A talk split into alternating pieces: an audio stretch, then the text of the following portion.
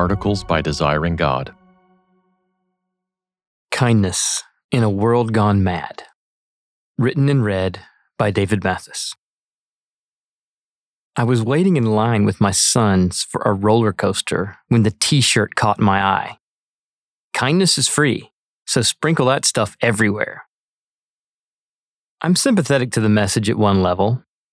To many, the world feels meaner in recent years, and perhaps especially so since the last election cycle with COVID 19 and civil unrest. Yes, genuine human kindness in the most basic of senses has often been sorely lacking. More kindness would indeed be nice, and perhaps shine in new ways in times when we're coming to expect meanness and outrage everywhere. But as admirable as the instincts behind the message are, the initial claim is badly mistaken. No, real kindness, the kind we really long for and need, is not free. And perhaps it would help us all to come to terms with that up front. Real kindness is costly. This harsh world. Deep down, we know that we live in a mean world, too mean to keep the meanness constantly at the forefronts of our minds. Yet at times, more frequent for some than others, the meanness, the evil afoot in this world accosts us. Even as bright as some days appear, there is a present darkness, still under the sway of the God of this world. Pretender though he is and numbered his days, his domain of darkness is real and the power of darkness treacherous. And not only has the world out there gone mad, but far too often the sway of the world and the indwelling sin in us all brings that meanness in here, into the lives of people who profess to be Christ's. Tragically, the very people who are to make Jesus known by their love for each other can be harsh, quarrelsome, impatient, shrill, nasty. It's only human to respond in kind. But Christ requires of his church what is more than human respond in kindness. Virtue in a vacuum? In part, internal conflict in the Ephesian church prompted Paul's second letter to Timothy. At the letter's heart, the aging apostle gives his protege an arresting charge. The Lord's servant must not be quarrelsome, but kind to everyone, able to teach, patiently enduring evil, correcting his opponents with gentleness. God may perhaps grant them repentance leading to a knowledge of the truth, and they may come to their senses and escape from the snare of the devil after being captured by him to do his will. 2 Timothy 2 24 to 26. Christians have long celebrated kindness as one of the heavenly virtues. Yet we live in a day that often makes very little of kindness. We assume it's free. We celebrate random acts of kindness. We think of kindness without context. Of course, in our mean world, it is pleasant to be surprised by a stranger's kindness, free and random as it may seem. Sure, sprinkle that stuff everywhere. But the Christian vision of kindness is far deeper more significant, and contextualized. Christian kindness is no common courtesy or virtue in a vacuum, but a surprising response to mistreatment and hurt. It is not random or free, but a costly, counterintuitive response to meanness, to outrage, rather than responding in kind. As Don Carson comments on 1 Corinthians 13, love is kind, not merely patient or long suffering in the face of injury, but quick to pay back with kindness what it received in hurt. Companions of kindness. One way to see that Christian kindness is not random is to observe the kind of company that kindness keeps, especially in the letters of Paul who would be the apostle of kindness if there were one. No one sprinkles costly kindness like Paul. Among other graces, kindness often appears hand in hand with patience, and compassion. Patience appears side by side with kindness and in the same order in 2 Corinthians 6 6 and Galatians 5.22. Patience, kindness. So also, Paul presses them together in Romans 2 4 in speaking of God's own patience and kindness. Do you presume on the riches of his kindness and forbearance and patience, not knowing that God's kindness is meant to lead you to repentance? So, too, as we've seen, Christian pastors, the Lord's servant in the midst of conflict, must not be quarrelsome, but kind to everyone, patiently enduring evil. Kind to everyone? Isn't that surprising? The opponents here are false teachers. They must not be coddled or encouraged. Rather, they must be exposed and corrected.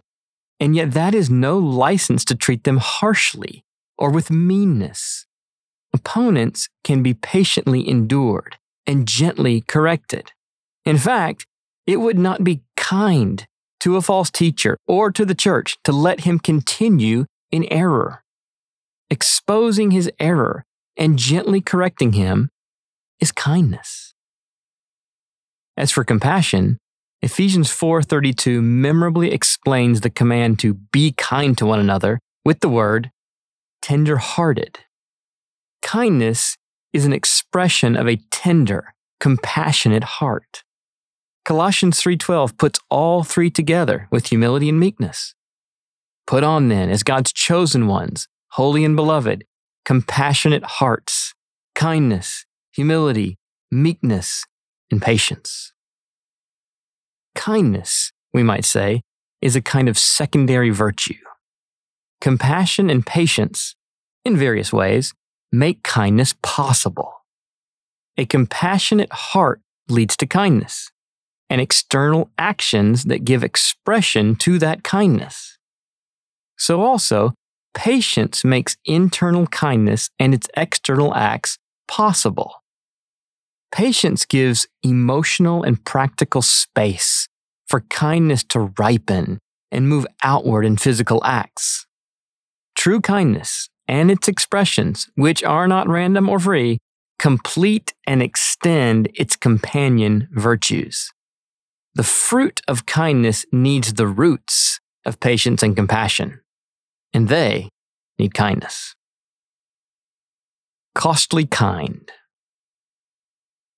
Our young kids are still honest enough with themselves and us to admit to how costly kindness can be.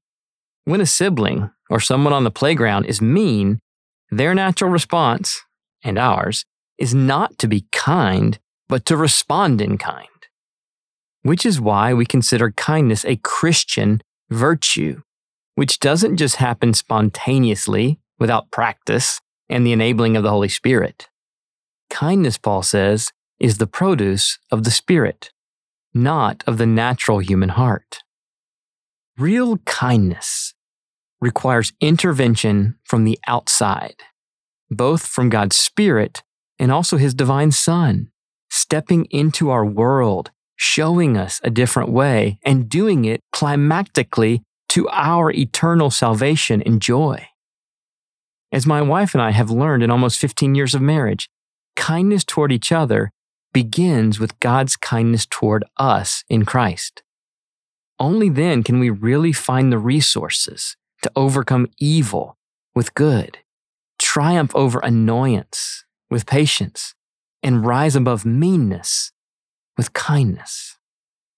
In other words, the heart of how we become kinder, not with free, random imitation kindness, but with thick, genuine Christian kindness, is knowing and enjoying the kindness of God toward us, and doing so specifically by feeding on and taking our cues from the very words of God.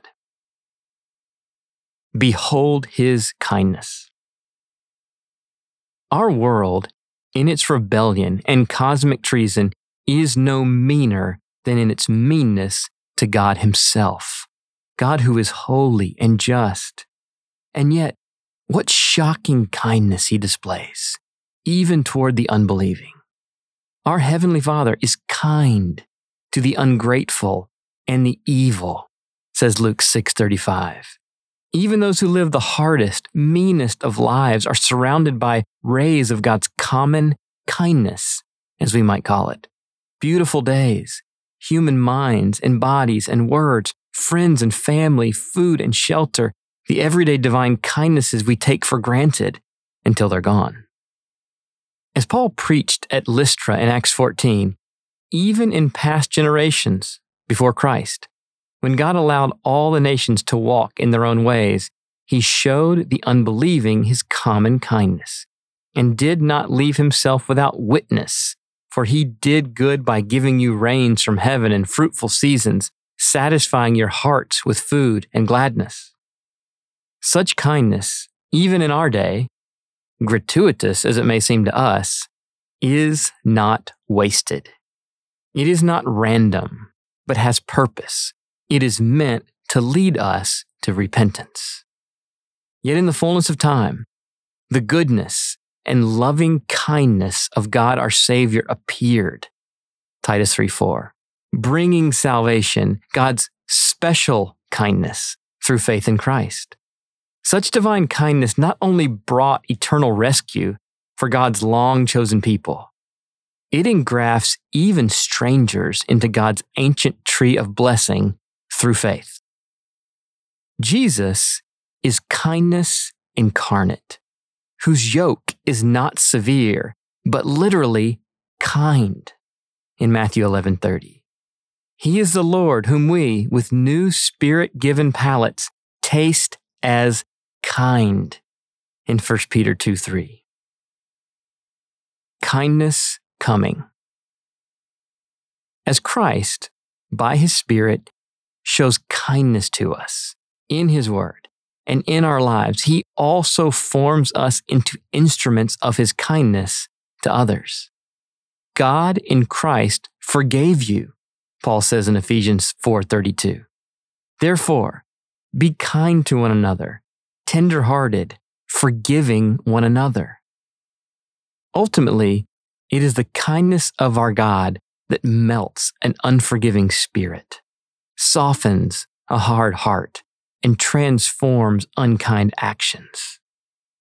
In Christ, we become the kind of people who see others and have compassion for them and exercise patience toward them and show kindness to them, knowing not only that we ourselves have been shown kindness, but that in the coming ages, says Ephesians 2 7, God Himself will show the immeasurable riches of His grace in kindness toward us in Christ Jesus.